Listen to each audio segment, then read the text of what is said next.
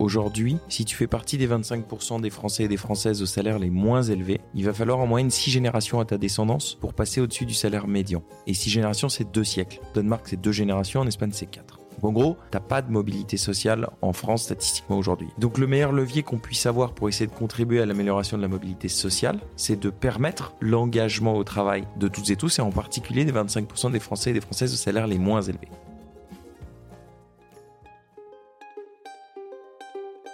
Vous connaissez l'adage après la pluie le beau temps? Est-ce que vous croyez que ça peut s'appliquer au monde du travail? Lundi au soleil, c'est pas un bulletin météo, c'est un podcast qui porte haut et fort la voix de celles et ceux qui pensent le travail autrement. Je me présente, je suis Tim Levert, DGA et associé chez Cosa Vostra, une agence conseil en stratégie digitale. Tous les lundis, je reçois une personne qui a osé tenter de nouvelles méthodes, de nouvelles façons de travailler, mais également des personnes qui imaginent le travail de demain et ils viennent le partager avec vous. Alors de quoi l'avenir du travail sera-t-il fait? Vous le saurez en écoutant le podcast. Je suis Tim Levert et lundi au soleil, c'est une chose qu'on aura, je vous le garantis. Alors bonne écoute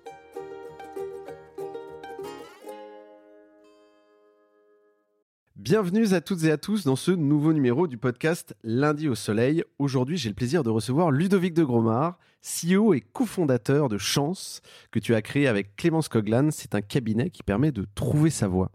Je suis très content de te recevoir et d'avoir l'occasion d'échanger avec toi dans ce podcast, c'est que tu viennes partager des enseignements relatifs au futur du travail, mais pas que, bien plus encore. Ludovic, comment vas-tu? Très bien, merci de ton invitation, Tim. Alors, petite anecdote avant de commencer. Moi, j'ai connu Chance de plusieurs manières, trois pour être exact. Euh, la première, euh, par le biais de Matt Stéphanie, qui est un, un de mes associés euh, chez Cosa Vostra et évidemment le host du podcast Génération Do It Yourself. Aussi par ma femme, qui est coach, euh, voilà, euh, et c'est elle aussi qui m'a parlé euh, de Chance en premier. Et aussi parce qu'on a travaillé, on a collaboré avec Cosa Vostra et Chance sur des campagnes de, visi- de visibilité il y a quelques temps, je crois que c'était en 2021. Euh, mais ça n'est pas le sujet, le sujet du jour. Aujourd'hui, on va parler entre autres d'égalité des chances et de mission sociale. Mais avant de s'y coller, il y a un classique du podcast que tu connais peut-être pas. Quelques questions inopinées. Est-ce que le lundi, tu le passes au soleil ou au boulot? Il y a du soleil au boulot. En fait, on était avant basé au Brésil. La question était très simple, c'était les deux. Ouais. Et euh, c'est un petit peu moins le cas maintenant. Euh, j'ai pas le sentiment le lundi matin de de, de partir sous la pluie et d'aller souffrir toute la semaine, pas du tout. Et ce qu'on essaie de faire, c'est justement de permettre aux gens de pas avoir ce sentiment de de, de tristesse Mhm. euh, tous les lundis et le, le Happy Monday. Euh, du coup, je me dis là-dessus, avant d'embrayer sur la prochaine question, il y a quand même, il y a quand même un dicton que j'ai vu, c'est euh, euh, apprends à aimer ton travail et tu auras plus, euh, à- plus la sensation d'avoir travaillé un jour dans ta vie. C'est- Donc c'est là-dessus qu'on est? On est là-dessus. La, la la question, pourquoi le travail doit pas nécessairement être une souffrance? Ouais, bien Euh, et, et, et, et quand je dis ça, on dit ouais, mais c'est parce que toi tu fais un, un job que t'aimes et c'est pas le cas pour tout le monde, etc. Et donc se pose la question du sens de ton travail, Mhm. qui est c'est pas nécessairement chacune de tes tâches qui est un plaisir intense à Mhm. chaque instant. Tu vois, ça, ça n'existe pas pour personne, je crois. Euh, mais mais la question c'est quelle est la perspective de ce que tu es en train de faire? Mhm. Et ça, c'est ce qui peut être intéressant, je crois, et ce qui est peut-être accessible à chacun à chacune. Alors on reviendra là-dessus. Je suis en train de me couper l'herbe sous le pied moi-même, mais euh, mais voilà, mais on reviendra sur ce point qui est assez clivant de- dans, dans l'épisode. À quoi il ressemble ton lundi? Mon lundi, il commence. euh, je me lève, Mhm. je commence par méditer, puis ensuite je fais de la gym, et puis ensuite je pars au boulot, je prends un café, j'ai deux heures euh, sans réunion Mhm. où j'essaie de planifier ce que je vais faire dans la semaine, Ok. et en gros encha- ensuite j'enchaîne les réunions jusqu'au soir, Mhm. euh, et puis voilà. Ça, c'est assez classique. Euh, Je, je... Effectivement, cette journée un peu sportive en réunion. En revanche, il y a quelque chose d'assez novateur dans ce que tu dis là. C'est euh, l'aspect euh, pro slash perso avant de commencer, la partie méditation, euh, euh, la partie presque temps de pause, temps de réflexion. Ça, c'est quelque chose que peu d'invités nous ont dit et que je trouve qui est importante à, à, à adresser. À mon avis, il y a quelque chose, quelque chose d'important dans ce message-là. Tu vois, tu as tout le, le, le thème du Miracle Morning Mhm. euh, qui a été repris énormément et tu Bien te lèves sûr. à 5 heures du matin, etc. Je suis incapable de faire tout ça et, et j'ai jamais médité et fait de la gym tous les jours jusqu'à ce que se fasse un burn-out. En fait, ça a été dans mes bonnes résolutions a posteriori, Mais euh, tu vois, en fait, je, je médite 10 à 15 minutes Mhm. et je fais de la gym pendant 10 minutes. Donc c'est très court. Ouais, pas Mais j'essaie de 5 heures du m'astreindre à le euh, faire. ouais. euh, pour pouvoir le faire, ouais, tout à fait, en se levant à 7h30 du mat, tu mm. vois.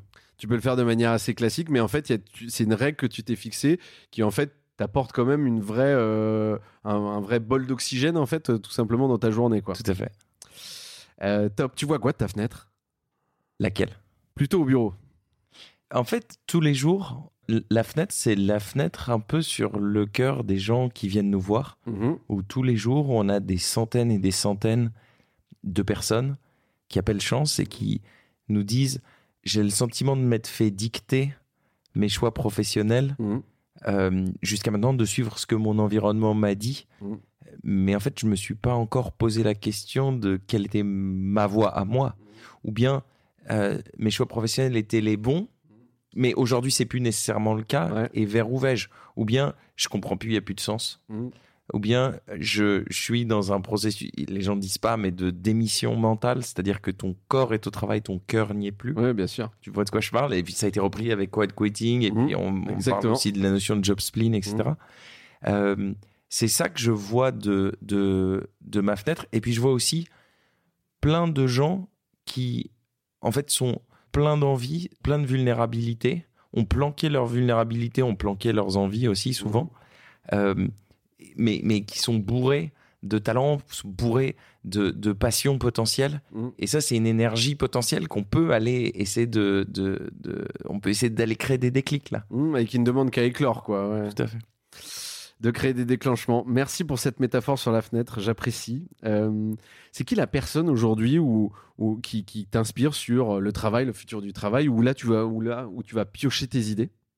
La personne qui m'inspire pour beaucoup de choses, mais aussi pour le travail, c'est Mohamed Younous, Mhm. qui était mon idole, qui est toujours mon idole, qui est notre président d'honneur chez Chance, euh, et qui, et qui a, euh, a en fait euh, fait sa carrière en tant que prof d'économie, puis ensuite euh, qui a créé le microcrédit avec la Grameen. Bank, ce qui lui a permis d'avoir le prix Nobel de la paix, et ensuite qui a en fait une depuis qui a développé cette notion de social business, Mhm. donc de de- d'entreprise dont l'objectif est la maximisation de l'impact social et environnemental, et aussi qui pousse cette notion de, euh, et il dit en anglais tout le temps, you're not job seekers, you're job creators. Euh, et donc arrêtez d'essayer de chercher une opportunité toute faite, mais au contraire, allez la créer. Et, et ça, c'est quelque chose que je trouve inspirant parce que, euh, bien sûr qu'on a des contraintes et il faut pas être naïf sur la question, mais faut commencer par dessiner vers quoi on veut aller. Et puis, de la même façon que quand tu crées un projet, tu tu essaies de- de- d'imaginer vers quoi tu es. Ensuite, tu fais entrer les contraintes. Mhm. Et en fait, dans le monde du travail, je pense que c'est la même chose. Il faut déjà dessiner vers où tu veux aller sans contrainte. Et ensuite, faire entrer les contraintes pour voir ce que tu peux et ce que tu vas faire dans les faits. Et tu vois, d'ailleurs, la notion de bilan de compétences, traditionnellement, c'est dis-moi ce que tu sais faire, je vais te dire ce que tu vas Ce que faire. tu peux Ce ou que tu... Ouais. Exactement. Mhm. Et, et ce qu'on essaie de faire avec Chance, c'est dessinons ce que tu veux faire et on va voir si et comment tu peux le faire. Mhm. Ce qui est une approche extrêmement différente et qui peut ouvrir des potentialités qui autrement auraient été fermées. Ouais, ça veut dire euh, euh, façonne aussi ton propre job euh, et puis s'il n'existe pas, effectivement, va, tu vas le créer, quoi.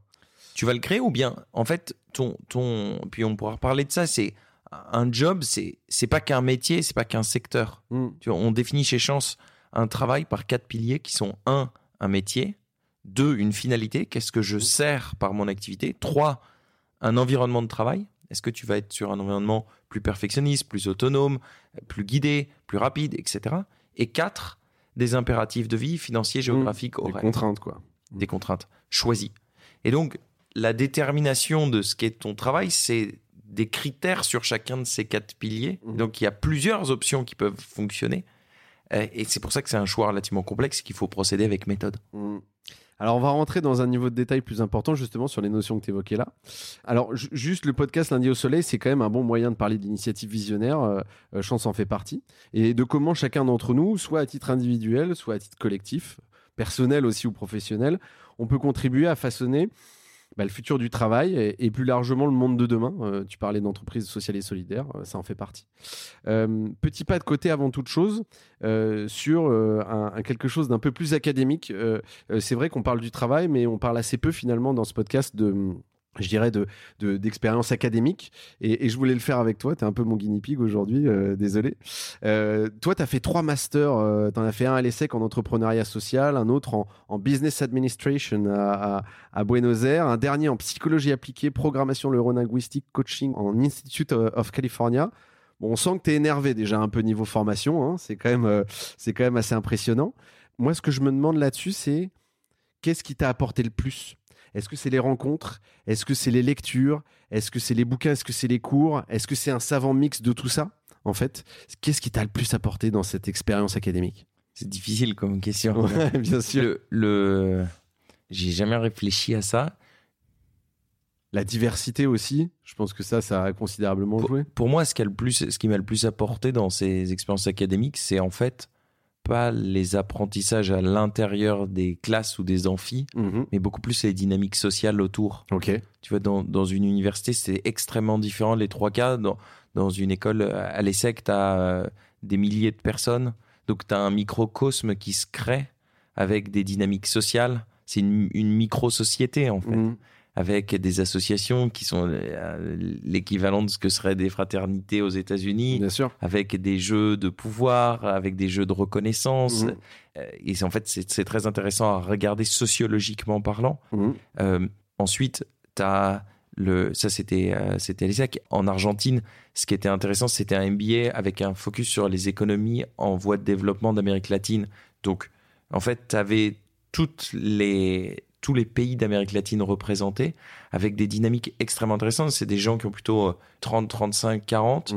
Beaucoup en Amérique latine, tu as énormément d'entreprises familiales. Mhm. Donc, c'est beaucoup de personnes qui vont reprendre des groupes familiaux. C'est des trucs qui existent quasiment pas en France. Ouais, peu en tout cas. Donc, tu vois des. Et puis, tu as des grandes différences culturelles mhm. entre les pays. Tu vois ça, c'est génial à découvrir. Et troisièmement, à San Francisco, c'était en fait de, la psycho appliquée avec j'étais le plus jeune de très très loin. Mmh. euh, il devait y avoir euh, trois mecs et, et, 50 femmes. Mmh. euh, moyenne d'âge ça devait être 50 ans. Et puis c'était 95% d'américains américaines. Mmh es sur des sujets psychologiques, des gens qui se sont posés des questions, des gens qui ont vécu le double de ta vie. à ce mm. moment-là, j'avais 25 ans, quoi, enfin un peu plus quand même, 27. Donc ils sont sur le papier potentiellement qui ont une expérience plus touffue de la vie au sens Tout à fait, hein, avec aussi des blessures. Ouais, ok. Euh, et ça, c'était extrêmement intéressant parce que j'apprenais euh, j'apprenais énormément. Et en plus, quand tu es dans les formations de psycho et de coaching, tu as la théorie, ensuite tu mets tout de suite en pratique à deux pour essayer de t'entraîner à te permettre de coacher une autre personne ou mm. comprendre la dynamique. Donc tu es tout le temps, tout le temps, tout le temps en train de parler avec d'autres. Donc cette dimension mm. euh, d'échange social, elle est quasiment euh, au cœur de, la pédagogie. Voilà ce que serait la réponse à ta question euh, sur qu'est-ce qui, m'a apporté le plus dans, dans ces expériences académiques. Top, merci beaucoup sur cette partie-là. Euh, euh, c'est pas la même question hein, sur ton expérience chez Severglass, euh, chez qui tu étais de 2012 à 2014. Tu es quand même passé de Deputy Project Manager à COO USA. S'il y avait un truc à retenir dans cette expérience, alors tu vas me dire qu'il y en a 500 ou, 1000, je sais, mais je, je pense qu'il y avait un truc à retenir important qui a été fondateur dans la suite de ton aventure euh, entrepreneuriale et personnelle. Tu m'autorises deux Ouais, bien sûr. Il y en a une, une expérience à. Donc, je bossais aux Émirats Arabes pour monter une usine de fabrication de bouteilles. Donc, il fallait que je recrute 200 personnes. Et il y a personne aux Émirats qui sait faire des bouteilles. Donc, ça t'amène à aller mener un peu plus de 1000 entretiens en Inde, aux Philippines, au Sri Lanka, en Asie au Pakistan, au Népal, mm. partout, en fait, autour. Et je me souviens de d'une séance de recrutement avec mon boss d'alors qui venait de France, qui était un ancien DRH. Mhm. Et on faisait passer des entretiens et des entretiens et des entretiens et des entretiens. On était à, Mumbai. Et en fait, il y a un candidat en face. On est deux à faire passer ces entretiens. Et je commence à pousser le candidat dans des situations de stress pour voir comment est-ce qu'il réagit là. Ouais, bien sûr. Il sort de l'entretien et je me fais défoncer par mon, pardon pour mon langage, par mon boss. C'est une, vraiment une leçon de vie pour toujours. Qui me dit, mais t'es vraiment, euh, je, sais plus quel langage j'ai utilisé, mais c'était pas beaucoup plus correct que. C'est vraiment une ordure, un petit con. Ouais, ok, d'accord. Euh, en utilisant ton pouvoir, parce que que mmh. t'es de l'autre côté de la table, mmh.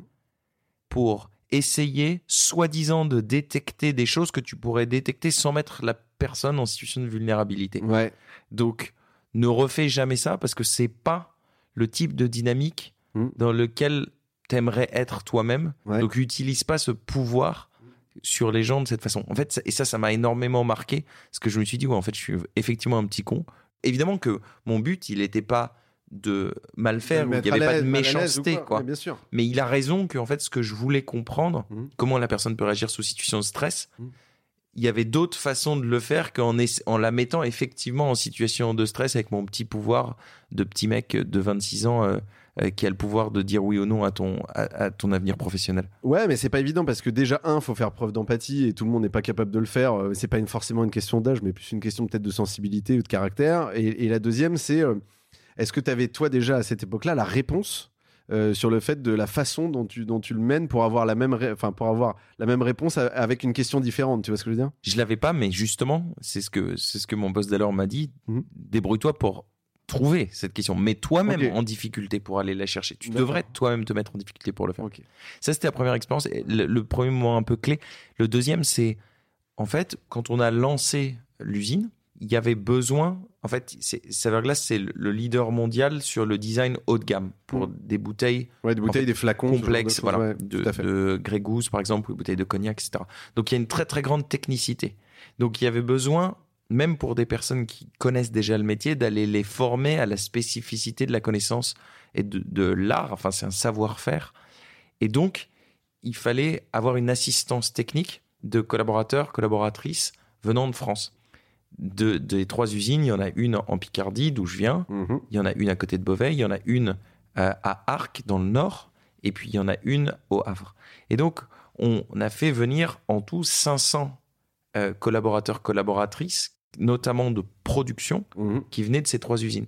Il y en avait 50% qui n'avaient pas de passeport, donc qui n'avaient jamais Ouais, quitté qui la avait France. jamais quitté la France. Et en fait, quand tu vois l'expérience d'une personne qui a jamais quitté la France, qui se retrouve aux Émirats et qui arrive à parler avec une personne qui fait le même métier, qui vient du fin fond de l'Inde, qui a probablement, pour une grande partie, je connais pas le chiffre, non plus, pas non plus quitté leur pays avant. sûr, ouais. et qui, et alors, l'anglais, laisse tomber, la qualité de l'anglais des deux côtés, elle est terrible. Ouais. Euh, Il y avait des cours des deux côtés, puis c'était Mhm. un critère, mais c'est de l'anglais hyper basique. Mhm. Et la façon dont ils étaient capables de se comprendre, juste avec les mains, l'amour d'un métier commun et d'un savoir-faire, c'est c'est magique en fait. Et Mm. c'est incroyable ce qui a réussi à être créé. Aujourd'hui, c'est une des usines les plus efficaces en matière de qualité de, de l'ensemble du groupe. Donc, c'est-à-dire que ça marche. Et ça veut dire aussi que la passion que tu peux avoir pour une tâche est extrêmement puissante. Et la tâche, il faut pas la regarder à distance, euh, froidement. Euh, et à mon avis, souvent, il y a beaucoup de jugement par rapport à des métiers Mm. ou alors des travaux, pour reprendre la définition de tout à l'heure, de personnes qui sont complètement externes au sujet et donc qui ont un jugement complètement erroné par rapport à ce que ça peut vouloir dire pour chaque individu.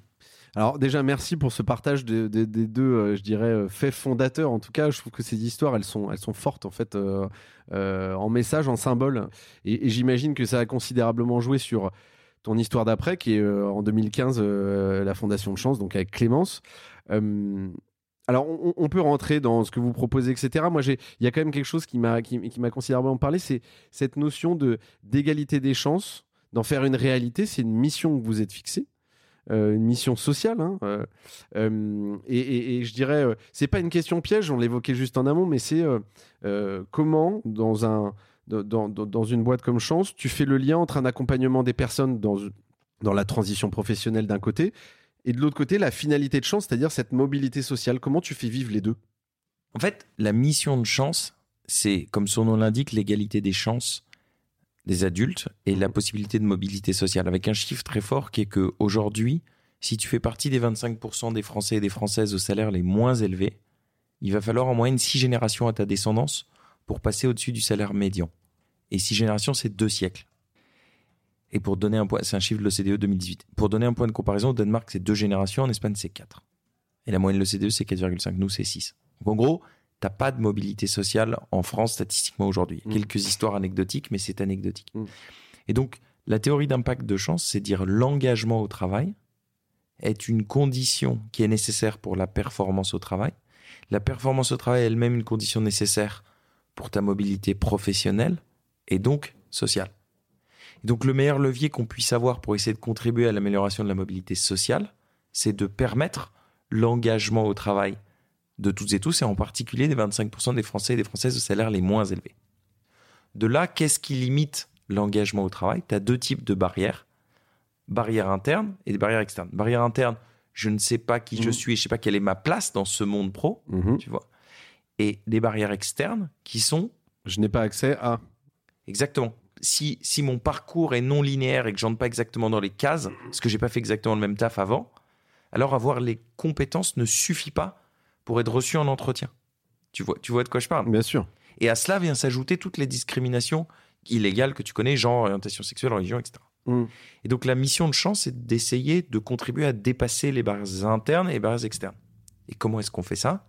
Barrières internes à travers la méthode chance, donc qui est ce parcours de- d'une trentaine d'heures pour choisir le travail aligné avec qui tu es, dans lequel tu as une triple dynamique, qui est 100% en ligne, tu as triple dynamique, Mhm. auto-coaching, vidéo-coaching, communauté. Et je te la fais très vite. Ouais. Euh, Deux heures d'auto-coaching, une heure de vidéo-coaching, deux heures d'auto-coaching, une heure de vidéo-coaching. Mhm. Vidéo-coach avec un ou une coach pro choisi sur la base de personnalité. Ouais, tout à fait. D'excellents coachs, comme tu peux en témoigner, n'est-ce pas? Bien sûr. Tu sais Bien sûr, bien sûr.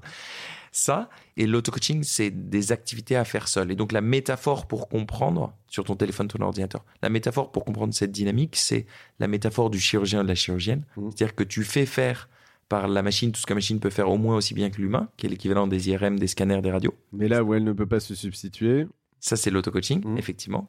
Et ça vient nourrir par la data le ou la coach pro, Mhm. qui du coup peut intervenir à très haute valeur ajoutée, ce sur quoi la machine ne peut pas agir, comme tu dis, c'est-à-dire travailler sur un blocage psychologique, sur une croyance limitante, sur une peur, etc. Mhm. Et ça, c'est l'image du chirurgien ou de la chirurgienne. Et c'est comme ça que tu as ce balai entre auto-coaching et vidéo-coaching pour permettre de démocratiser ce qui hier était réservé à une toute petite élite. Puis le troisième aspect, c'est l'aspect communautaire, c'est-à-dire qu'une personne qui fait le parcours chance est accompagnée en moyenne par 13 personnes au-delà de son coach, Mhm. 5 personnes qui constituent un board personnel, et puis ensuite 8 personnes qui vont être des chaînes de solidarité qui se créent au sein de la communauté chance pour aller obtenir de l'information granulaire quand tu creuses telle ou telle piste et qu'il te faut aller comprendre le détail de ça. et qui voilà. sont à ta disposition, qui vont permettre de s'immerger euh, dans euh, certaines typologies de métiers, euh, certains volets de, de des quatre piliers dont on parlait qui sont métier, finalité, environnement de travail et impératif de vie. Tout à fait. Et ça, c'est la méthode pour les barrières internes. Et ça, tu vois, ça, ça- ça- c'est euh, finançable par le CPF ou bien par les entreprises ou bien par les régions pour Mm. les demandeurs d'emploi. Euh, et ça intègre un bilan de compétences. Donc ça, c'est la méthode chance pour adresser les barrières internes. Les barrières externes, on, on a commencé à travailler dessus cette année en lançant un appel le 31 janvier, qui est un appel à ouvrir son carnet d'adresses avec une centaine de personnalités que tu as dû peut-être vu passer sur LinkedIn. J'espère que tu as signé. J'ai évidemment signé. Voilà, merci Tim. Hum.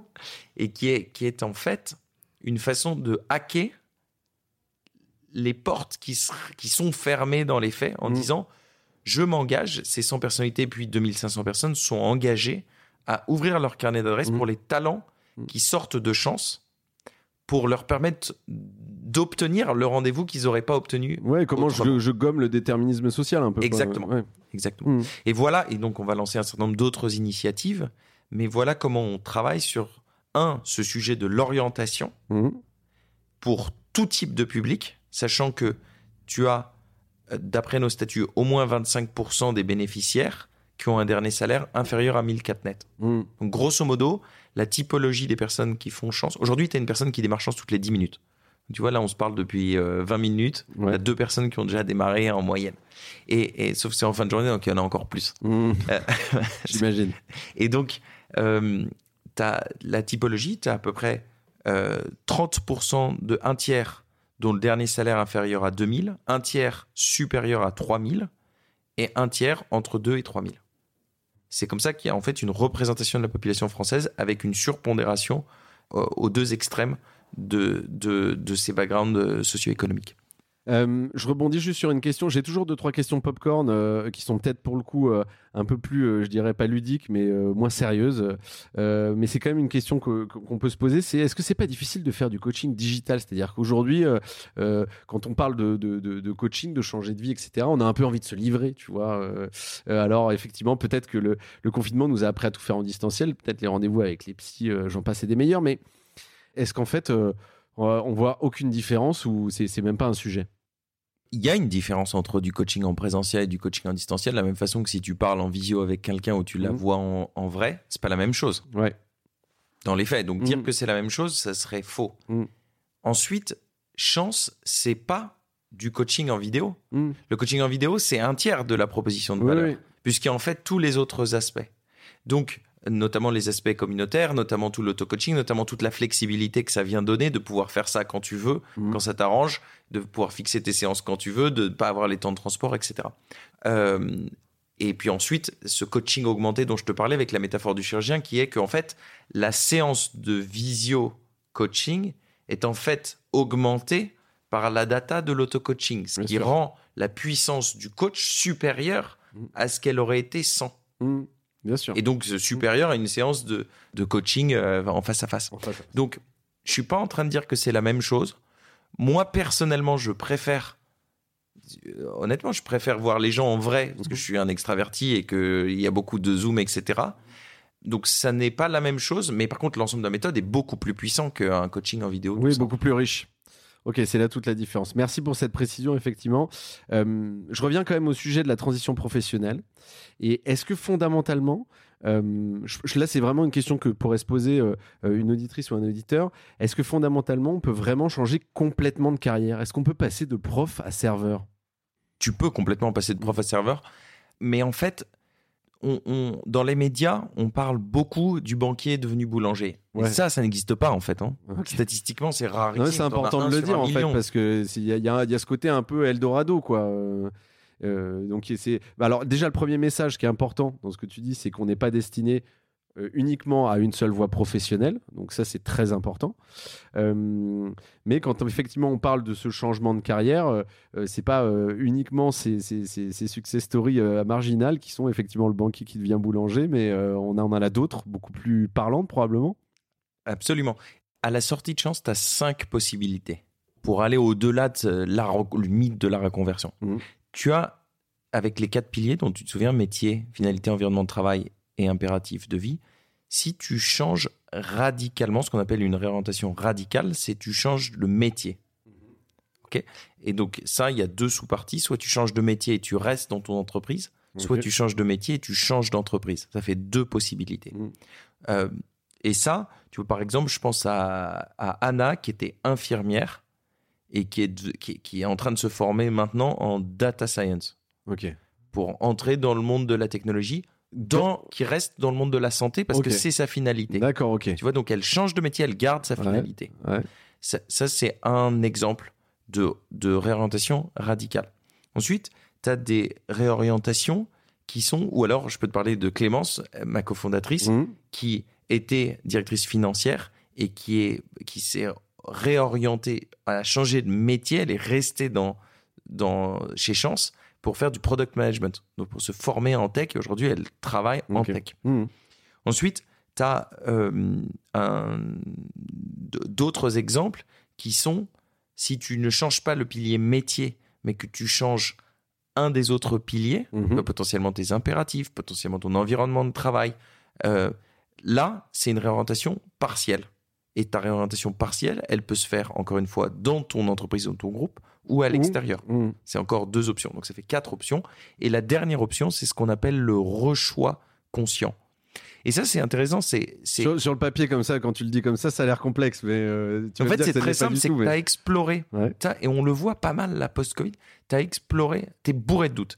Tu as ce job spleen, cette démission mentale, etc. T'as- et tu te questionnes sur, en fait, est-ce que l'herbe n'est pas plus verte ailleurs? Est-ce que je serais pas mieux d'aller ailleurs, etc. Et puis, en creusant et en effet tout un process méthodique, tu as évalué les différentes pistes et tu as fait, de manière consciente, tu as réalisé que tu étais au bon endroit, mais c'est rarement pas tout est parfait. Tu as réalisé qu'il y avait un sujet RH avec ton manager, ta manager ou avec un ou une collègue qui bloquait et donc que tu as identifié grâce au processus, la méthode chance, et que donc tu peux aller adresser a posteriori, Mhm. et ou que tu souhaites aller compléter ton activité professionnelle par d'autres aspects dans ta vie Mhm. pour lesquels il faut que tu donnes un peu de place. Euh, je te donne un exemple. Aujourd'hui, il y a une conscience écologique qui est en train de se développer très fortement. Euh, chez les bobos, certes, mais pas que. Mhm. Et donc, tu as un questionnement de, en fait, dois-je. Est-ce que toute ma carrière, tout, tout, tout mon job doit être. Tourner. servir ça ou Ouais. est-ce que c'est une activité à côté ou des engagements qui peuvent le Mm. faire? C'est difficile comme question. tu as ça là-dessus, tu as ça sur la responsabilité sociale des gens. Tu as ça aussi avec, dans un, dans- très différemment avec l'art. Beaucoup de gens qui, en fait, adorent l'art et, ou la culture et se questionnent est-ce que je dois en faire mon métier ou ça doit être quelque chose à côté? Ouais. donc, tu as, le, le- le- encore une fois, le mythe du banquier boulanger, c'est 1 sur un million, donc statistiquement, c'est des conneries. Mhm. Euh, ensuite, le euh, euh, réfléchir à sa carrière, ça veut dire partir de son entreprise, c'est des conneries aussi, c'est pas du tout comme ça que ça se passe. Mm. Et c'est complètement arriéré de la part de- d'une entreprise de dire Ah, si je fais réfléchir les gens, alors ils vont se barrer. Bah, non. D'abord, si tu fais réfléchir les gens, ils risquent de savoir pourquoi ils sont là. Mhm. S'ils savent pourquoi ils sont là, ils risquent d'être engagés. Et si tu veux des gens proactifs qui ont envie de se donner dans l'entreprise et qui vont se projeter dans le moyen terme, Mm.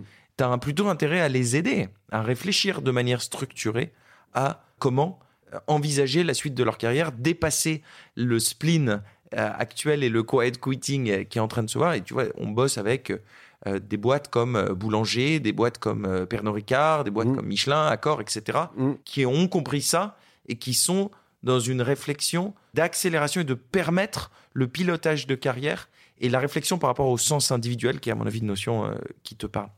Coup, euh, à t'écouter, euh, moi j'ai une conviction forte sur le sujet, mais je voudrais avoir ton avis. Est-ce que ça veut dire que tu considères qu'en fait que toutes les boîtes, euh, quelle que soit leur taille, en fait, devraient, au-delà simplement d'avoir une écoute managériale attentive, devraient proposer typiquement des, je ne sais pas si c'est des programmes, en tout cas cette partie effectivement prise de recul sur son travail actuel et la potentielle évolution de dans, le même secteur, dans le même travail, dans une autre boîte ou, ou autre. Je vais essayer de te retourner une question. Est-ce que tu penses qu'une entreprise n'a pas besoin de travailler sur sa mission, sa raison d'être, son purpose, son why, etc. Alors, si, si t'es, euh, si- si- s'ils sont comme moi, qui, qui- qui sont emplis de doutes et, euh, et toujours envie de s'améliorer, c'est presque du quotidien. Mais, euh, mais voilà. Mais ça devient quasiment une évidence Hmm, pour une boîte. bien sûr. Le, le- première question. Deuxième question, ton, pour ton, ton, ton hygiène buccale, est-ce que tu doutes du fait que même si tu n'as pas de carie ou de problème dedans, tu dois aller chaque année Mm. chez le dentiste pour faire un- une vérification? Oui, de fait, ouais, bien sûr. et, et donc, donc, pourquoi je te pose ces deux questions? Parce que le premier sujet, c'est que le sens de l'entreprise, c'est une évidence qu'il faut avoir réfléchi un minimum à vers quoi on va, pourquoi on y va. Hmm, Donc, le sujet, le, le- le sujet de l'introspection et comprendre qui tu es, quelle est ta place dans ce monde professionnel, c'est pas nouveau, c'est connais-toi toi-même. hmm. Ça a plus de 2000 ans. En fait, ça fait 2000 ans que les philosophes nous disaient déjà, c'est de l'hygiène mentale, professionnelle, et c'est pour ça que c'est le sujet du oui, je pense absolument que Mm. tout le monde, ça- il y a 200 ans, tout le monde n'allait pas chez le dentiste une fois par an. Il y a un moment où petit à petit, il y a des gens qui ont commencé à se dire, Mm. c'est quand même vachement mieux de faire de la prévention Hmm. Et d'avoir une certaine hygiène buccale. Et donc, je pense que dans 5 ou dans 10 ans, il y aura une hygiène mentale par un travail sur soi qui sera réalisé. Et d'ailleurs, j'ai un argument pour essayer de défendre ça, même si je, je suis incapable de le prouver, c'est que tu prends euh, l'Argentine, par exemple, dont on Mhm. parlait tout à l'heure. En Argentine, tout le monde va voir le psy. Donc si, si en fait tu vas à la gym et tu vas voir le psy, si tu vas pas voir le psy, c'est que t'es malade. Qui, qui est complètement ancré euh, dans, dans- les mœurs euh, actuelles, etc. dans Complètement. Ouais, bien sûr. Euh, en fait, moi, la question que je me pose là-dessus, je vois deux. C'est pas deux points de friction, mais je vois deux questionnements. C'est un, il y a le côté euh, euh, du collaborateur et donc de la personne qui va se dire, bah en fait, euh, faut que j'y passe, quoi. Donc c'est le côté action. Il y a un côté action fort quand même. C'est-à-dire qu'il faut, faut se dire, bah, ok, je me lâche, euh, j'y vais, euh, je suis un peu sans filet. Donc déjà, il y a une prise de risque, hein, un peu quand même, et je pense qu'il, voilà, qui est, qui est à faire bien évidemment, mais, mais c'est quand même une prise de risque.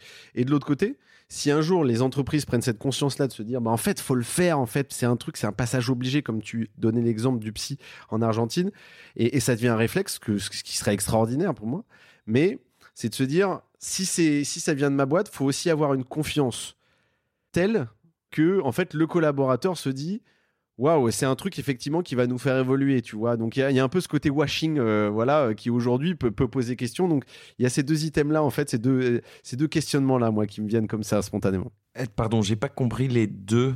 Le Le, non, ils sont, ils sont complètement dissociés, mais c'est le premier, en fait, c'est de se dire, euh, faut avoir envie de changer, tout simplement. C'est-à-dire que c'est bien de se poser des questions, mais après, il y a un moment d'action. Et l'action, l'action, elle comporte un risque.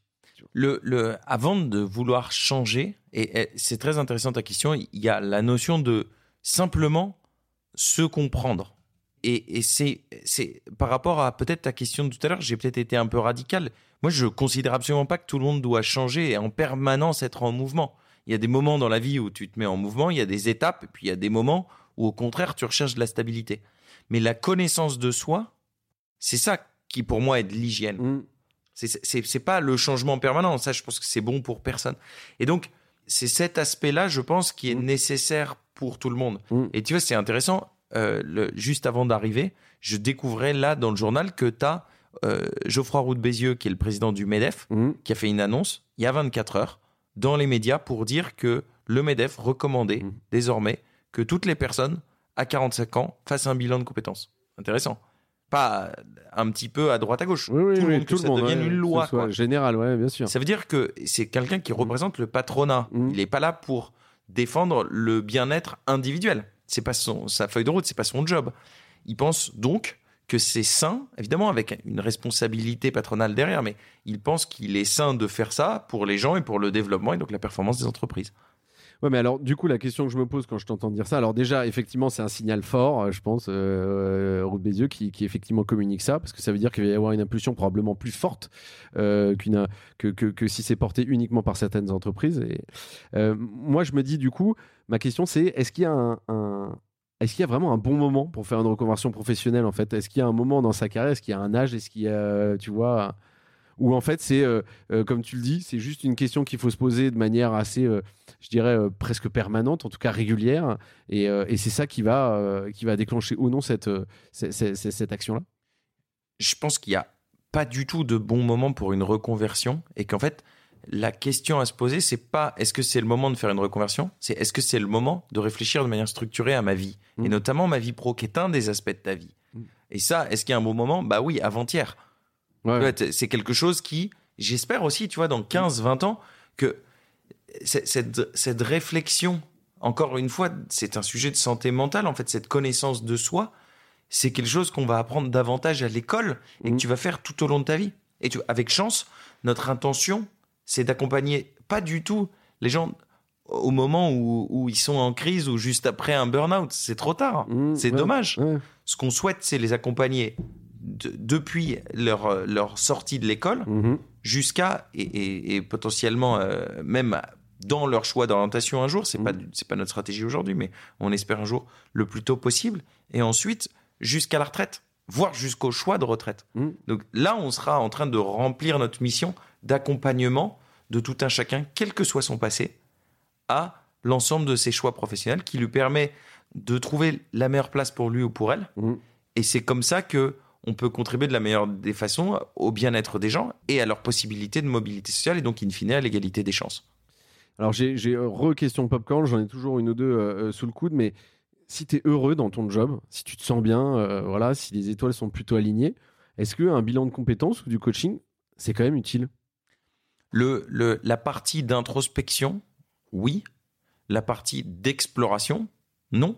Mm. C'est-à-dire, on est en train de travailler là sur des nouveaux produits, ce qu'on va probablement appeler le bilan de sens, mhm. qui est en fait c'est la première partie d'identification de tes quatre piliers. Ça, c'est très important pour ce qu'on appelle FEMI, donc finalité environnement. Euh, je te la refais pas pour la quinzième fois. Euh, ça, c'est nécessaire pour tout le monde, me semble-t-il. Mais par contre, ça sert à, rien si tu es au bon endroit mhm. d'aller explorer euh, les centaines de projets professionnels que tu pourrais faire. C'est pas le moment dans ta vie pour le faire. Mhm. Oui, mais ça ne veut pas dire que parce qu'il y a un job dans lequel tu es bon et dans lequel tu t'épanouis, qu'il n'y a pas un autre job dans lequel tu ne serais pas aussi excellent parce qu'aujourd'hui, on voit l'émergence, tu vois, de gens qui se lâchent euh, et que grosso modo font euh, euh, trois jours. je ne vais pas revenir sur l'exemple du banquier boulanger, j'y crois pas trop non plus, mais qui effectivement sont capables de conjuguer deux jobs. Donc c'est aussi de se dire, et notamment aussi dans la quête environnementale dont tu parlais tout à l'heure, je pense que c'est important, c'est de se dire Aujourd'hui, je peux avoir deux jobs différents et qui sont en fait tous les deux m'apportent une passion différente, euh, tu vois, un, un- un épanouissement différent. Ça, c'est quelque chose, toi, qui te paraît euh, euh, déjà un peu loin ou, ou ou qu'on touche déjà du doigt? Le fait d'avoir deux jobs en même temps? Oui, et, et de se dire, je suis, je suis déjà épanoui dans mon premier job aujourd'hui, mais en fait, je me dis, je peux en trouver un deuxième qui, qui, qui pourra m'épanouir tout autant en complément, quoi. ça, ça dépend de ton envie. Tu vois, par rapport, faut-il le faire? Mm. Je suis personne pour savoir si c'est ou pas le bon moment pour la personne. Est-ce qu'il y a une nécessité de le faire? Je pense qu'elle est moins prégnante. Mhm. Euh, mais ensuite, si la personne a envie d'aller explorer des choses, alors bien sûr, pourquoi pas tu vois. Euh, Et ensuite, sur la question de plusieurs, oui, plusieurs jobs qui, on a tous hein, beaucoup de. Là, on va sur des questions philosophiques, tu vois. On peut Oui. poser ça à la question de des partenaires de vie, tu vois, et Mhm. des gens qui pourraient dire, bah, tu pourrais vivre avec plusieurs personnes. C'est la même chose sur les jobs. Et c'est même beaucoup plus évident sur les jobs que potentiellement pour Bien les sûr, de vie, où chacun a son point de vue sur la question. Mais euh, sur les jobs, tu pourrais faire plusieurs jobs. D'ailleurs, les gens font de plus en plus de jobs. Et tu as un chiffre du ministère du Travail américain, de, je sais plus de quand il date, mais je pense qu'il a deux ans, disant que les jeunes qui rentrent sur le marché du travail aujourd'hui vont changer 12 fois de job dans leur vie. 12 fois. Mm, c'est énorme. Donc c'est fini la carrière Mm. toute ta vie de nos, nos grands-parents qui rentrent euh, euh, dans, dans un grand groupe euh, d'automobiles Oui, et qui restent jusqu'à la fin de 40 leur carrière. Ouais. Ça, ça n'existe plus en fait. Mm. Ouais, alors après, là, c'est pas trop le sujet du jour, mais est-ce que entre toute la carrière et, et changer 12 fois de job, il n'y a pas un truc entre les deux à, à trouver un bon équilibre? Tout à fait. Euh, Tu dirais quoi à quelqu'un qui te partagerait euh, justement ses peurs et ses doutes en te disant bah ouais, mais euh, en fait, j'ai pas envie de me lancer sur une réflexion, je sais pas où ça va aboutir, j'ai peur de ce que je vais trouver en fait. Ça arrive. Ça arrive. Et je pense à, à quelqu'un qui est un ami et dont la femme travaille chez Chance. D'accord. et qui disait exactement ce que tu viens de dire. En fait, je sais que j'en ai besoin, mais j'ai peur de voir ce, que, Ouais. ce qui va sortir. Mhm. Et il a mis deux ans avant de se lancer. Il avait acheté le parcours, il a attendu deux ans avant de, de démarrer. Justement pour ça. Et maintenant, il s'est dit que c'était le bon moment parce qu'il avait peur, parce qu'en fait, il savait qu'il allait changer assez fortement. Il attendait que ce soit le moment pour se faire. C'est compliqué comme question, ça, ça dépend vraiment du type de peur, pour quelle raison. Donc, Mhm. j'essaierai de comprendre d'où vient la peur. Et, Mhm. Enfin, ou plutôt d'aider la personne à comprendre d'où vient la peur. Ouais. Euh, et ensuite, voir si la peur est une croyance limitante Mhm. ou si elle est basée sur des aspects sur lesquels il faudrait. Donc, croyance limitante, c'est-à-dire que c'est une croyance que tu peux déconstruire. Si c'est si c'est une peur qui est basée sur, sur, sur en fait des raisons qui seraient dangereux d'aller bouleverser, parce qu'en fait, tu changes ce qu'on appelle l'environnement, pas au sens euh, environnemental de la planète, mais l'environnement de la, de, de la personne, enfin l'écologie plutôt Mhm. que de, de l'individu. Alors, il faut faire hyper gaffe parce que tu peux bouleverser quelqu'un. Donc, il n'y a pas de réponse absolue là-dessus, mais j'essaierai de mieux comprendre et d'aider la personne à plutôt mieux comprendre euh, euh, d'où vient cette peur et quelle pourrait être la prochaine étape. Euh, on, parlait un peu plus tôt du, phénomène de job spleen, euh, voilà, ce, côté un peu démotivation au travail. Euh, récemment, alors il y a une étude qui a été faite, notamment en, région Rhône-Alpes, sur, un- des cabinets de conseil, voilà, qui est un métier un peu particulier, où on remarque une tendance, c'est que les consultants, il y, a un- vrai mal-être. Alors, on est vraiment plus loin que le post-Covid. hein, je précise, ils sont un peu délusionnés, désillusionnés, pardon. Même si c'est des gens qui ont, quand même un bagage académique assez important, tu vois, c'est des, ils, viennent de grandes écoles, ce genre de choses-là. Mais ils se rendent compte que leur, leur- taf, il est un peu insensé, tu vois, voire potentiellement nuisible, en fait. Alors, bien sûr, il y a le job spleen d'un côté, mais c'est euh, de se dire, euh, euh, est-ce que toi, tu vois des gens qui considèrent que leur travail aujourd'hui euh, arrive sur, euh, au-delà de fait d'apporter quelque chose, mais à l'opposé est nuisible pour, euh, effectivement, euh, la société au sens large? Plein. Sur le sujet de l'environnement aujourd'hui, il y a Mhm. énormément de gens qui se disent mais en fait ce que je suis en train de faire là, est-ce que c'est utile ou c'est destructeur de valeur? T'as le, le, le thème, le livre Bullshit Jobs qui est, qui est sorti, l'auteur euh, est décédé l'année dernière, David, j'ai oublié son nom de famille. Euh, donc des jobs inutiles, des jobs placards. Mais ensuite, ce que dont tu parles, c'est les, les jobs euh, dangereux. Mhm. Et on a défini chez Chance dans le pilier finalité quatre niveaux d'utilité. Je pense qu'en fait, tout le monde cherche du sens. T'as entendu, une fois, je cherche davantage de sens, la personne cherche davantage de sens. Sauf que le, le sens pour toi, Tim, et le sens pour moi, c'est différent. Totalement différent, bien sûr. Et tout le monde n'est pas voué à aller travailler chez Médecins Sans Frontières Mm. ou travailler dans une entreprise sociale ou, ou aller travailler chez Greenpeace. Mhm. Et il n'y a pas de jugement à avoir par rapport à ça. Et donc, les quatre niveaux d'utilité qu'on a déterminés, c'est Niveau 1, je souhaite être utile vis-à-vis de une poignée de personnes, une, deux, trois. Ok. Qui Petit peut cercle. potentiellement être euh, tes enfants, Mmh. euh, ton famille, épouse, euh, ton, ton- ton- des collègues directs, Mmh. etc. Niveau 2 d'utilité, des dizaines de personnes. Tu vois, ça, c'est le niveau d'utilité important pour Ouais. des dirigeants, dirigeants d'entreprise, par exemple. Niveau 3, la société. Et niveau 4, la planète. Mm. Si t'es pas complètement égoïste, tu t'intéresses aux quatre niveaux. Ouais, ouais. Mais Avec, une, avec un niveau d'implication potentiellement un peu différent. mais- selon les personnes et selon le moment de ta vie. Bien sûr. Et donc, en fait, tu vois, la réflexion, un petit jeu que tu peux faire, c'est tu prends ces quatre niveaux, Mm. tu, tu prends euh, 10 boules, tu vois, comme des, de l'auto quand on était petit, Ouais, et tu dis où est-ce que je mets les poids? Là-dedans, les 10, je les répartis. Mm. Et ça te permet donc de déterminer comment est-ce que tu vas orienter ta finalité professionnelle en fonction de ce moment de ta vie. Mm. Et donc, si on revient à ta question de tout à l'heure, est-ce qu'il faut que tout le monde se pose ces questions? Bah oui, je pense que c'est très sain que n'importe quel auditeur, auditrice Mm. se pose la question en Ouais. fait. Et moi, c'est quoi ma finalité? Et mes quatre niveaux d'utilité Mm. Où j'en suis? Même si tu es très bien, c'est intéressant en fait de... Mm. Ouais, je suis très bien parce que... Et donc tu comprends d'où ça vient. Donc c'est proactif par rapport à ton être au monde plutôt que d'être réactif et de subir. Alors moi j'aime beaucoup le, je, je, je retiens pas uniquement ça de, de, de ce que tu viens de dire, mais euh, le fait de proposer de faire l'exercice effectivement entre ces différents niveaux d'utilité, à mon avis euh, les auditrices et les auditeurs n'hésitez pas à faire ça chez vous. Je pense que c'est vraiment important, ça permet aussi de replacer les choses un peu dans leur contexte et de voir euh, comment on évolue. Je trouve que c'est euh, voilà c'est un bon exercice. Je sais pas si si, si, on demande aux- voilà aux, à ceux qui font le parcours chance de le faire pendant, mais en Bien tout sûr. cas je, trouve ça assez extraordinaire. Je, change un peu de sujet. et il y, y a pas très longtemps, j'ai accueilli Nicolas euh, Morby euh, d'une société qui s'appelle Etypique. C'est une entreprise sociale et solidaire. Et euh, lui, il fait un truc en particulier. Euh, alors, c'est pas le seul, hein, il y en a d'autres, mais il le fait plutôt bien. Il fait du street sourcing. Tu vois, il va chercher grosso modo des. enfin, c'est pas grosso modo, c'est il va chercher des talents dans la rue pour différents types de jobs. C'est plutôt des jobs qui sont effectivement plutôt manuels, ce genre de choses, mais mais pas que. Euh, euh, tu vois, là pour le coup, on est à l'opposé, je dirais. euh, Alors, on n'est pas du tout sur le même vertical, mais on est à l'opposé de, cette plateforme digitale, un peu quelque part. hein. Je veux pas les opposer, hein, pardon. euh, euh, si je me suis peut-être mal exprimé, mais, ce que je veux dire, c'est qu'on est sur quelque chose où on va aller choper du, raw talent quoi, dans la rue, euh, de manière assez brute, de manière assez directe, assez commando. Est-ce que toi, c'est des choses qui te parlent, ça? Bah, je pense que c'est intéressant. Est-ce que nous, on a mis en place des campagnes de street sourcing? Je pas, que- je, connaissais pas l'expression et je connaissais pas ça. Non. Est-ce que dans les faits, on a fait de l'affichage? Oui, on vient de faire une Mhm. campagne dans le métro où on a eu beaucoup de retours de gens qui en fait sont dans la rue en souterrain. Ouais.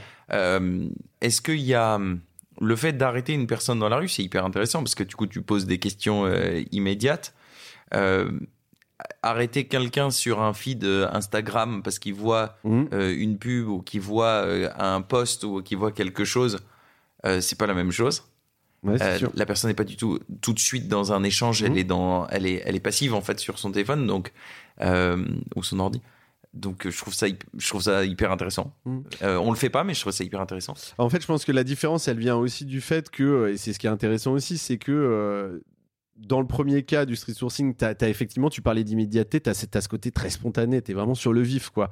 Et, euh, et, sur l'affichage, tu as, presque, entre le moment où, où- tu vois le truc dans la rue et le moment où tu rentres chez toi, tu as presque le temps d'y penser. Donc tu es déjà presque sur une réflexion, tu vois, qui n'est pas profonde. hein, euh, mais je trouve que ça, euh, je trouve que la différence, elle est, probablement là aussi. T'as raison.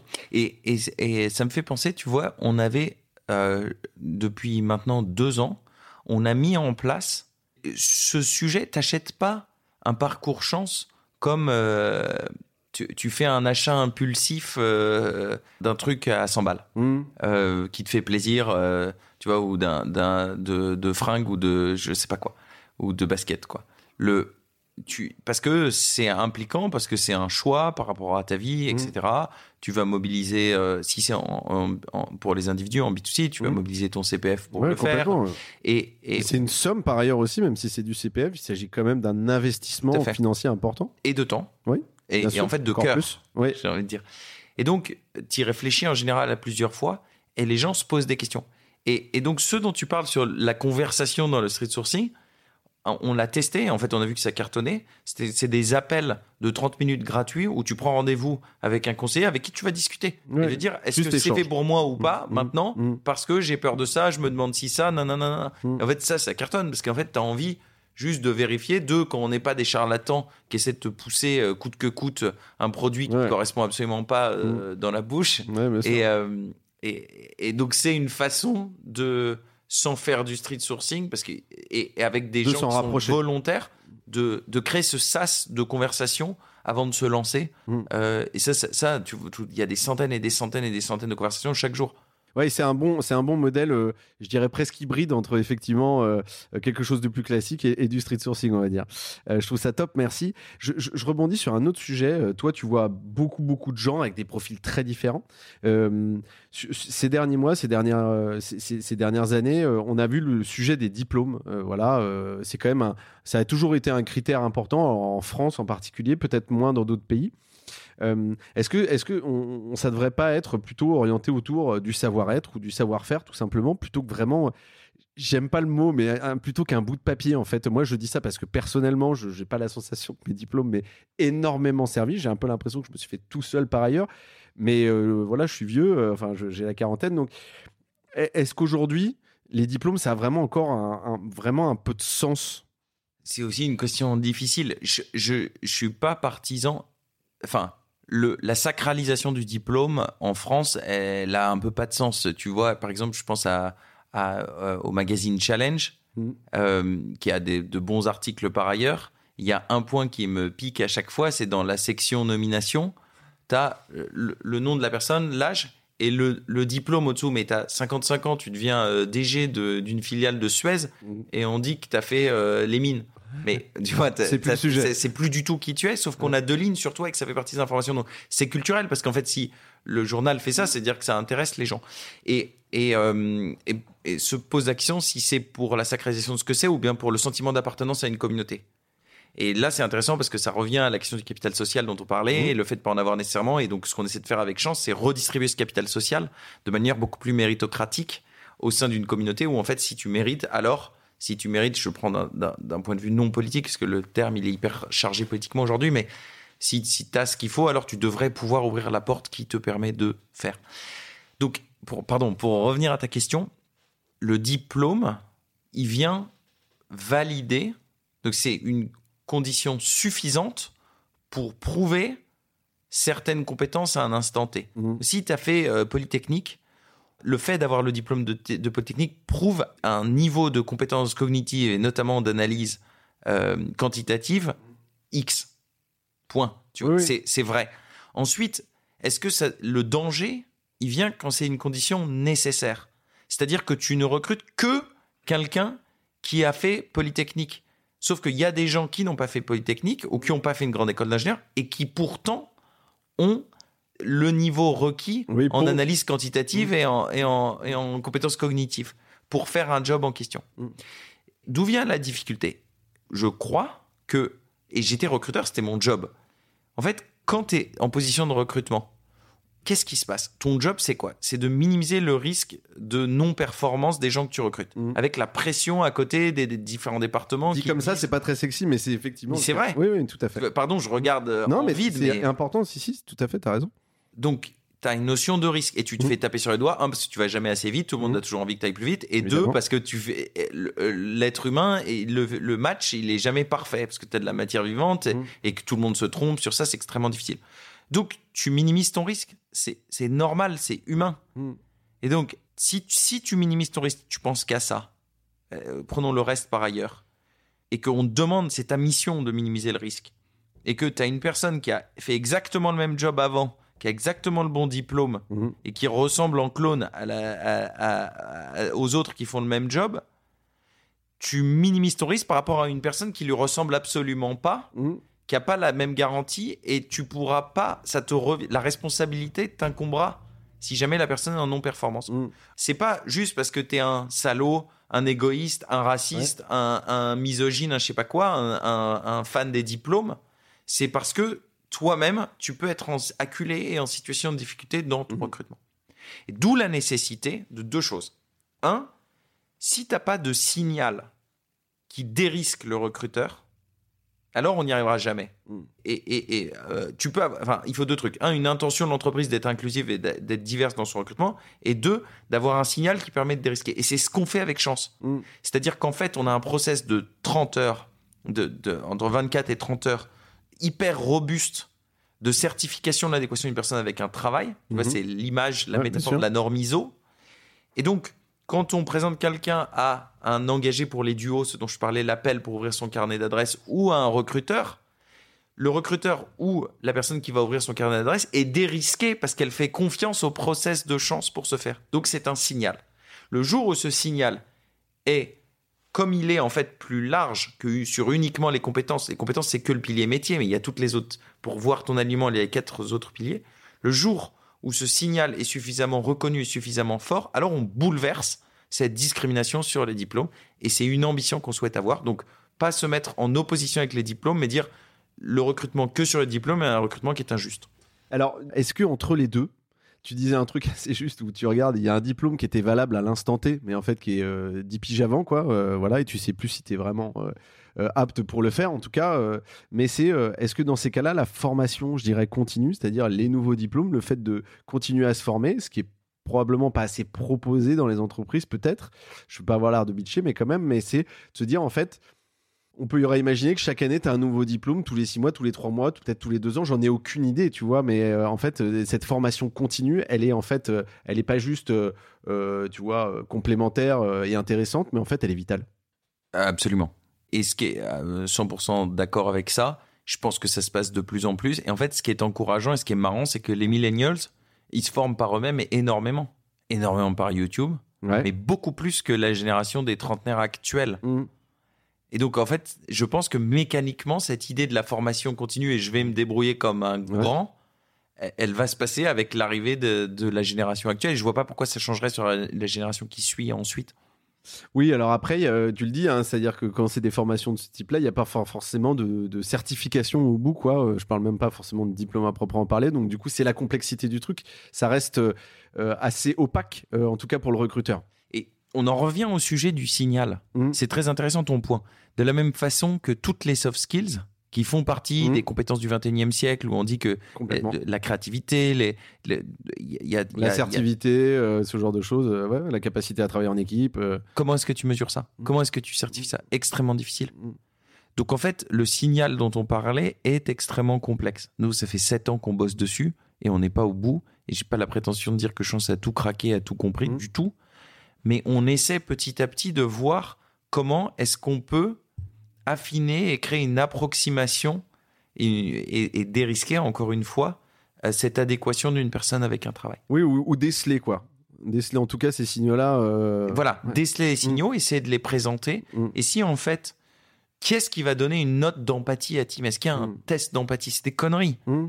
Mais est-ce qu'il y a des tests de personnalité? Est-ce qu'il y a des éléments dans ton parcours qui peuvent témoigner d'une attitude empathique hmm. Est-ce qu'il y a une analyse, ne serait-ce que ce qu'on appelle une métaposition, une position sur toi-même, une réflexion sur toi-même, on en revient à la connaissance de soi, Bien sûr. qui peut témoigner d'une réflexion et d'une prise de conscience que tu as sur ces sujets, oui, ces éléments-là, ils sont très intéressants à valoriser quand tu veux justifier d'une compétence d'empathie pour un métier donné Hmm. vis-à-vis d'un recruteur.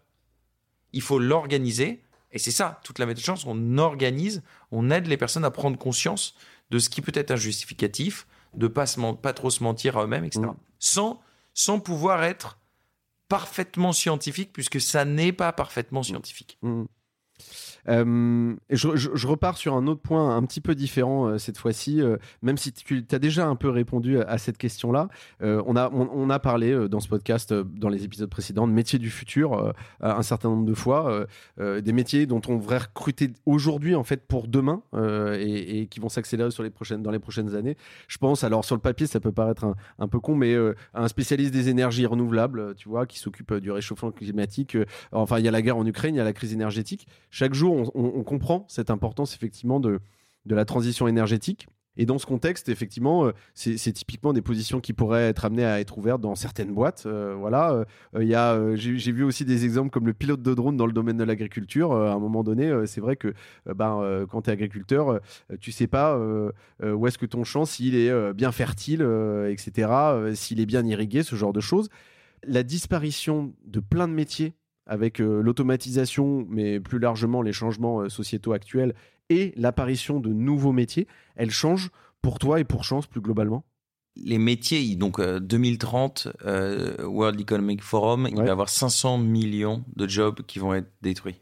Et 2030, c'est euh, un petit peu après la fin du quinquennat de, de- du gouvernement qui vient d'être élu. Mhm. C'est demain. Donc la France va être touchée par ça très fortement. L'enjeu de l'orientation et de la réorientation est complètement clé. Mhm. Sinon, les gens vont se trouver sur le carreau. Euh, les, qu'est-ce que c'est un, un métier? C'est un ensemble d'activités. Donc, pour réaliser cet ensemble d'activités, il y a un ensemble de compétences derrière. D'où, je pense, la tendance qui va se passer de réfléchir de plus en plus en compétences et Mhm. de réfléchir de plus en plus au sens, donc c'est-à-dire ton alignement par rapport à ces quatre piliers. Ça et la transversalité des compétences aussi, du coup. Même la transférabilité des compétences. transférabilité, tout à fait. Et, et- et donc, ces, ces compétences, elles vont être transférables ailleurs. Elles vont être, entre guillemets, repackagées. Puis peut-être qu'il t'en manquera une. Et donc, il y a un delta de compétences qu'il faut que tu ailles acquérir. Ça, c'est le plan d'action qu'on fait en fin de chance. Mhm. Tu vois, quand tu voilà, es certifié pour ça, avec un, un manque de compétences là et là, que tu peux acquérir. Et on t'aiguille vers les organismes de formation qui sont partenaires. Pour que tu puisses l'acquérir. Ensuite, aller dans, dans le plan, que ce soit en interne dans ta boîte ou en externe. Euh, donc, je, je, je trouve ça en fait un moment historique assez intéressant. Si on arrive à bien piloter cette analyse des compétences des uns et des autres, tu vois, par exemple, le, le gouvernement, la ministre de la formation euh, pro, pousse énormément, et le ministre du Travail pousse énormément la VAE, Mhm. validation des acquis de l'expérience. C'est la même logique. C'est comment est-ce qu'on peut regarder quels sont les acquis et les compétences des gens, parce qu'il faut penser, penser, compétences, compétences, compétences, compétences, pour pouvoir les réallouer ailleurs. Et j'ajouterais le deuxième point, c'est que les compétences, c'est très bien, mais les gens, c'est pas des machines. C'est pas juste est-ce que tu as les compétences pour. Il faut savoir si tu as envie, si ça fait sens pour toi. Donc, Mm. il faut voir si c'est aligné avec ta finalité, avec ton environnement, avec tes impératifs. Ça, ça passe un petit peu à la trappe quand tu fais des grandes analyses très externes euh, qui sont parfois, euh, parfois rendues euh, par différents organismes. Et donc, du coup, il y a quand même, euh, bon, je, je- ressens bien évidemment, sinon tu ferais pas ce métier-là, une, une, vision positive de ce qui peut se passer dans les prochaines années. Euh, alors, j'espère que ce sera avant 2030, parce que même si tu dis que c'est demain, euh, c'est quand même dans, dans, dans, dans 8 ans, donc on a enfin 7 ans et, quelques, mais, mais donc voilà. Cette vision et la façon d'imaginer le monde de demain, est-ce que tu le fais vivre aussi en interne? C'est une question bête, mais euh, parlais tout à l'heure de Clémence sur la partie mobilité. Comment tu véhicules aussi ces valeurs en interne? Pour que tout le monde les porte sur le sujet de peut-être sur ton point précédent, tu vois, je, je suis optimiste là-dessus. Mhm. Par contre, je suis beaucoup plus pessimiste à court terme sur un point pour te montrer que je suis Mhm. pas complètement naïf. Mhm. En, en- l'année prochaine, il est probable, avec la situation économique, qu'il y ait une crise économique. Donc, qui dit crise Mhm. dit licenciement. Et PSE, plan de sauvegarde de l'emploi, Ouais, plan de départ volontaire, etc. Et du coup, petit coup de gueule pour les auditeurs auditrices, c'est que aujourd'hui, il y a des lois en France qui fait que quand tu as un grand licenciement, il est de la responsabilité de l'entreprise d'accompagner les personnes à se retourner. Bien sûr. Aujourd'hui, le marché de l'accompagnement dans le cadre des PSE est en moyenne complètement superficiel, complètement administratif, et donc, et tout le monde le sait. Donc ça veut dire qu'on propose pas de projet pour la suite. On euh, fait le minimum parce qu'en fait c'est une guerre des prix, donc on fait le minimum parce que les gens on les vide, mais il faut la loi nous demande de faire ça, donc on le fait. Mm. Donc il y a un des organismes, certains et de la majorité pour moi, pas à 100%, des organismes qui en fait font un travail complètement superficiel. Mhm. Les RH le savent, Mhm. les dirigeants, dirigeants d'entreprise le savent, et ces organismes le savent. Tout le monde s'en fout. Qui empathie in fine? C'est les gens. C'est les gens qui sont en situation de vulnérabilité économique et psychologique. Et donc, moi, je pose la question de la responsabilité éthique de tous ces dirigeants et dirigeants d'entreprise dans la qualité et la profondeur du travail d'accompagnement qui est réalisé dans le cadre des PSE et qui vont être réalisés dans, un, dans ce qui pourrait être une crise économique majeure. Et donc, aujourd'hui, on peut faire tous les discours de RSE et expliquer qu'on fait du green et qu'on retrie nos déchets et qu'on et, qu'on a recruté cinq jeunes de banlieue dans le cadre de notre politique de diversité. Mais quand vous licenciez 200 personnes, ou même si vous en licenciez 50, et que vous prenez pas le soin de regarder la, la qualité, la profondeur de l'accompagnement que vous délivrez, Mm. je, je me questionne vraiment Mm. sur l'authenticité de votre position. Et donc, j'en appelle à la responsabilité. Je pense qu'il y a beaucoup de gens qui s'en rendent pas compte, Mm. mais j'en appelle à la réflexion, à la prise de conscience sur ces sujets. Et c'est des sujets sur lesquels on va parler de plus en plus si jamais il y a une crise l'année prochaine. Et, et est-ce que, euh, est-ce que dans ce cadre-là, euh, c'est pas forcément pour parler business, mais c'est de se dire, euh, bah, toi, tu as un rôle à jouer là-dedans, justement, d'être moteur dans cette, dans cette partie prise de conscience. On espère. Mm. On espère euh, que, que on va être entendu. Il n'y a pas que Chance qui fait du bon boulot d'accompagnement des gens. Oui, c'est pas sûr. mon point. Mm. Mais par contre, il y a des gens qui font pas du bon boulot et qui ont pignon sur rue aujourd'hui. Et ça, ça ne doit pas être acceptable. Je suis désolé. Non, non, il y a, il y a forcément un peu de ménage à faire. euh, euh, je, je- je- Mais c'est marrant que tu prends ce mot-là. J'ai parfois l'impression que c'est du ménage qu'ils font. Oui, oui, oui. C'est-à-dire qu'en fait, ils prennent les gens, hop, euh, rapido, tac, tac, je te, je te fais les trois trucs, tu veux. Oui, et que Tu les veux- collaborateurs sont traités comme une commodité, quoi. Exactement. Le, le, tout à fait. Mm. Et, et l'accompagnement est devenu une commodité dans ces cas-là. Le système, pourtant, oh, ça existe en France, ça existe dans très peu de pays. Donc en fait, l'intention est très bonne d'accompagner dans, dans le cadre de plans de licenciement. Mais la réalisation, elle est en train de diverger gentiment, je pense. Alors, tu, tu, parles d'un point là qui me touche particulièrement, mais c'est la notion de love, loveboarding, euh, je dirais, pour, pour en parler même individuel et collectif. C'est-à-dire qu'à un moment donné, euh, l'attention a été beaucoup mise sur l'onboarding. euh, on diverge un peu, mais, mais, mais c'est important. Et, et loveboarding, en fait, il est tout aussi important. Il n'est pas important pour se dire, en fait, il y a des gens qui partent, euh, je les vire ou etc. Mais parce que pour que derrière, je me dise, bah, en fait, ils ont eu une bonne expérience. En fait, pour moi, c'est pas le sujet profond, bien évidemment, pas du tout. En fait, c'est de se dire comment moi, en tant qu'entreprise, j'ai une responsabilité en fait d'accompagner des gens dans leur vie d'après et de me dire. Oui, j'ai- contribué en fait à amener euh, des gens euh, qui où, où on s'est retrouvé dans une situation délicate, dans un projet qui a eu un succès après et comment j'ai suivi ça. Et en fait, c'est pour moi, c'est là où la, la- cette notion d'offboarding, elle est, elle est importante et elle va être clivante à être, à, à être adressée, mais pas, pas l'année prochaine, quoi.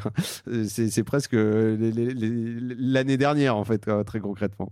Je suis 100% aligné avec toi. Et on- là, on parlait des plans collectifs, donc Mhm. l'outplacement collectif ou l'offboarding collectif, qui est encore par son échelle très forte. Mais en Mhm. fait, tous les jours, nous, on a des entreprises ou des gens ou des avocats en droit social qui nous contactent parce que à l'intérieur du package négocié dans une sortie individuelle, tu Mhm. vois, dans les ruptures conventionnelles, par exemple, eh ben, soit le salarié demande à son entreprise de leur offrir chance dans le package, Mm, soit l'entreprise propose aux salariés d'offrir chance dans le package. mm. Pourquoi? Bah, Parce que c'est dans l'intérêt des deux que la personne puisse se retourner en étant accompagnée et pas n'importe comment. En fait, le prix de chance en B2C, c'est 1350 euros, toute taxe prise. Un outplacement, Mm. ça coûte 5000 ou 10 000 euros. Donc en fait, c'est réservé à une toute petite élite de dirigeants des boîtes. Ouais, complètement. Donc c'est pas du tout démocratisé. Mm. Or, peut-être les personnes qui ont le moins de capital social et qui ont besoin de beaucoup d'accompagnement, ou pas moins en tous les cas, bah, sont les personnes où on leur, on leur offre rien. Et, et donc ça, c'est une ambition pour nous de dire, bah, il en va aussi de la responsabilité des entreprises de réfléchir à ce qui se passe et pas juste faire du ménage et du balai. Quoi. Quand tu as une Mm. personne qui a passé, qui s'est donné avec son cœur pour, euh, pour, pour la boîte. Ouais, il est ancré dans les mentalités. Je suis, je suis complètement en phase et je m'efforce moi-même aussi de, le- de, voilà, de, de, de l'imprégner euh, chaque jour. Euh, on passe à la dernière partie euh, du podcast qui a été riche en enseignements, en tout cas de mon côté, j'espère pour les auditeurs. Est-ce que tu as un livre, as un film à nous conseiller pour nous inspirer là où on pourrait aller piocher des idées? Oui. J'ai un- livre et, et avant-hier j'ai vu un film. Le, le film, c'est, il est à l'affiche en ce moment. Euh, c'est, le Triangle of Sadness, euh, qui est, est extraordinaire dans sa réflexion sur la place de l'homme, la place de la femme, euh, le- les, les relations sociales, euh, la relation à l'argent, la relation à l'influence, la psychologie sociale dans un groupe. Et le livre, il y en a un qui est un livre qui est sorti, euh, je crois, en euh, fin d'année 2021, qui est de Pierre Rosanvallon, le sociologue français qui s'appelle Les épreuves de la vie. Euh, comment comprendre les Français. Et, et c'est un, un livre génial, mais c'est le meilleur livre que j'ai lu des deux dernières années, où en fait, il y a, il y a une réflexion sur... euh, Il y a un mécontentement français aujourd'hui, on le sent, Oui, bien sûr. qui est croissant. Il y a une déconnexion euh, de, de ce qui est perçu comme une technocratie parisienne. Euh, il y a le mouvement des Gilets jaunes. il n'y a pas de représentation, en tout cas, une représentation bien moins forte des Gilets jaunes que ce qui était par le passé de la représentation syndicale. Il y, a, y a une très grande hétérogénéité. Euh, il n'y a plus la classe ouvrière, la classe populaire, euh, avec encore une fois une représentation. Et donc, c'est très, très difficile de comprendre ce qui se passe. Et donc, Rosan Vallon donne une lecture richissime de quels sont les types d'épreuves par lesquelles les Français peuvent passer et comment essayer de comprendre ce qui est en train de se passer. C'est hyper accessible. c'est un décryptage, euh, euh, je dirais pas vulgarisé, mais presque en tout cas simplifié. Euh, de la société française aujourd'hui pour aller au-delà de, de, de, de, des histoires de comptoir. Quoi. Oui, oui, et, potentiellement de, l'écueil des, stéréotypes aussi Exactement. par Exactement. Euh, merci pour ces recos. Moi, en tout cas, je vais me plonger dedans euh, sans plus attendre. Euh, dernière question, et après, je te libère. Est-ce que tu as une anecdote qui te vient en tête et que tu as envie de nous partager, un bon ou un mauvais souvenir? De, de, du boulot chez Chance Ça peut être ce que tu veux, idéalement lié effectivement à, ta vie pro. Il y, en a, y en a plein. Il y a, genre, j'ai un, un, truc là qui me vient en tête qui est j'avais rendez-vous chez JC Deco. Mhm. Et JC Deco, tu vois, sur les quatre piliers, dans le sujet, dans la culture d'entreprise, dans l'environnement, la propreté fait vraiment partie des valeurs de, de, la boîte, hein, à l'extrême. Complètement. Mhm. Et donc, euh, on m'avait donné comme code pour aller rencontrer Jean-Charles Decaux, euh, le CEO, euh, tu te rases à blanc, tu mets un costume tout propre, tu as les chaussures nickel, euh, tu, dois être mmh. propre sur toi, nickel. Ok. Et, et, euh, et donc, euh, et j'y vais, costume et cravate et tout ça, quoi. Et donc, j'y vais, je me retrouve bien à l'heure en, avance devant le siège. Et, et j'ai un sac, une petite mallette qui est en cuir. Sauf qu'il y a des taches avec les gels, tu vois, mmh. hydroalcooliques, ah bah, etc. à l'extérieur. Et donc, j'ai eu la bonne idée la veille au soir à minuit de prendre du cirage de chaussures et les mettre sur, euh, sur euh, le sac en cuir, la petite mallette là. Mmh. Un peu do it yourself quoi. Totalement. et, euh, et donc j'arrive tout content d'être en avance. Et puis, mais il y avait une tâche d'un côté, tu vois, de la mallette qui parlait pas, donc je la gardais bien proche de moi. Mmh. Sauf que le, le, côté où il y avait la tâche, il y avait tout le cirage qui en a mis partout sur ma chemise. Ah, et donc, quand je suis arrivé, et là, c'était demi-temps, je me dis, merde, ma chemise blanche, elle est, complète, elle est, elle est marron, quoi. Et je, donc, au moment où j'arrive en haut, je, j'arrive près de Jean-Charles Decaux et je marche, en fait, à côté de lui en canard. Parce que je voulais pas qu'il voit l'autre côté de la mallette complètement tachée et ma chemise qui était noire, enfin, qui était complètement marron avec le cirage. Euh, et, donc on arrive dans la salle, il me dit tiens vous êtes déguisé pour moi aujourd'hui parce qu'il avait vu des trucs sur internet, ouais. j'avais pas de costume tous les jours, etc. Bien sûr. Euh, et donc ça a détendu l'atmosphère où en fait j'ai essayé de jouer un rôle à ce moment-là. Euh, et, j'ai été, j'ai été, on, a détecté tout de suite que, que j'étais un planqué et que finalement, même si euh, euh, c'était, enfin, il fallait aller chercher. c'est un peu nul ce que je suis en train de raconter là. Ah, je trouve que c'est, je trouve que c'est absolument excellent. Moi, j'aime, beaucoup parce qu'en fait, déjà un, il y a, un premier message qui est, en fait. Euh, euh, avoir un habit de circonstance, est-ce que tu as eu l'impression de te travestir un peu quelque part Voilà, ou en fait, parfois juste, il faut s'adapter aussi à son interlocuteur, c'est important en fait ce distinguo-là. Ton avis, c'est quoi la vérité entre les deux? Bah En fait, tu vois, je connais les codes, donc je peux pas dire que tu vois, le fait de mettre un costume et de mettre des chaussures et une cravate, ce soit compliqué pour moi, c'est pas vrai. Euh, par contre, ce que je trouve intéressant, c'est que au-delà des clichés sur les vêtements, les trucs comme mhm. ça, l'habit fait pas le moine, ok, d'accord, tout le monde sait ça, mais l'authenticité des échanges euh, qui ont lieu, et notamment les jeunes aujourd'hui qui sont plus vrais, plus directs, plus libres. Mhm. Euh, bah, c'est beaucoup plus beau que ce côté feutré du corporate mm. où en fait on, affiche tous un masque. Et donc, et j'en reviens pour peut-être par rapport à tout ce qu'on vient de se dire aujourd'hui, quelle est la condition sine qua non pour arrêter de porter des masques? C'est un minimum de confiance en soi. Et le minimum de confiance en soi, il nécessite un minimum de conscience de soi, de mm. connaissance de soi, parce qu'en fait tu découvres. Et tu vois, ça c'est un moment, euh, c'est le moment ou un des moments, mais en général le moment le plus fort dans le parcours chance, c'est quand dans mon cercle, tu as un 360 où on te fait un retour sur toi-même de cinq personnes de ton mmh. cercle personnel et ou professionnel. Mmh. Et ça, en fait, c'est hyper émouvant pour les gens parce que tu demandes rarement à tes enfants, ton épouse, tes collègues Mhm. ce qu'ils pensent de toi. C'est, c'est- ça tu le fais quasiment jamais. Quand ils te le disent, Je suis marié avec une coach, donc je le fais, je le fais régulièrement, mais je sais pas ce que tu veux dire. mauvais exemple. Ouais.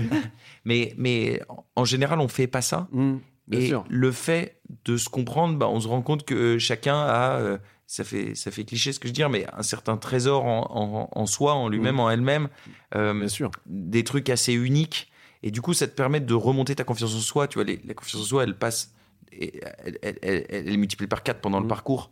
Pas parce qu'on met des ego boosts euh, avec des picouses, Mm. parce que juste les gens regardent à froid qui ils sont, quelle est la perception que les autres peuvent avoir d'eux. Personne n'est parfait, c'est pas grave. Mm. Et de toute façon, personne ne recherche les gens qui sont parfaits. Et, et, euh, et l'important, c'est de trouver sa place. Et c'est ça qu'on essaie de faire euh, tous les jours. Hum- Humblement, on fait pas tout parfait, mais Mm. On essaye euh, jour après jour. Et merci aussi à toutes les personnes qui nous aident dans cette Ouais, communauté. qui vous ont fait pour confiance se faire. aussi, ouais. Top. Euh, merci pour l'anecdote, euh, moi qui m'a euh, par ailleurs fait sourire, qui m'a fait penser aussi à une, une expérience que, que mon père avait eue chez JC euh, quand il était arrivé. C'est- C'est un vrai marqueur, hein, le nettoyage hein, et la propreté chez eux. Euh, il, était arrivé, euh, effectivement, il lui avait dit intérieur-extérieur. Il y avait un voiturier à l'époque. C'est à l'époque de, de Jean-Claude. Et euh, mon père avait pas trop compris. En fait, il nettoyait les voitures des, visiteurs, hein, intérieur-extérieur. Alors je sais pas s'ils le font toujours, mais c'était quand même assez extraordinaire. Donc petite Madeleine de Proust, merci beaucoup, ça m'a fait penser à ça. Ludo, c'était euh, extra de te recevoir dans lundi au soleil. Moi, je suis ravi euh, qu'on ait eu cet échange. Euh, J'espère que les auditrices et les auditeurs, ils sortiront de cet épisode bien évidemment grandis, mais surtout avec des envies de changement. et surtout avec des bonnes questions aussi, des envies d'in- d'introspection, hein, soyons clairs. C'est mon cas, mais moi c'est mon cas presque quotidiennement, mais j'espère que ça sera le cas de nos auditeurs. On souhaite bien évidemment à Chance de continuer sur cette superbe lancée et on a hâte de suivre les prochaines aventures pour voir comment ça va se passer. Merci beaucoup de ton invitation. Merci pour cette conversation. Merci, passe une excellente semaine. Toi aussi. Merci. Lundi au soleil, c'est fini pour cette semaine. Merci d'avoir écouté cet épisode jusqu'à la fin. S'il vous a plu, n'hésitez pas à le partager à une personne qui a passé la journée sous la pluie. Et oui, ça nous arrive à tous. Vous pouvez vous abonner pour ne pas louper les prochaines sorties ou encore mieux, laisser un avis sur la plateforme d'écoute que vous utilisez. Lundi au soleil, c'est une émission produite par Cosa Vostra, une agence conseil tech et créative. Un grand merci à celles et ceux qui travaillent avec moi, de près ou de loin, pour rendre ce podcast possible. Et nous, on se retrouve lundi prochain. Ciao, bonne semaine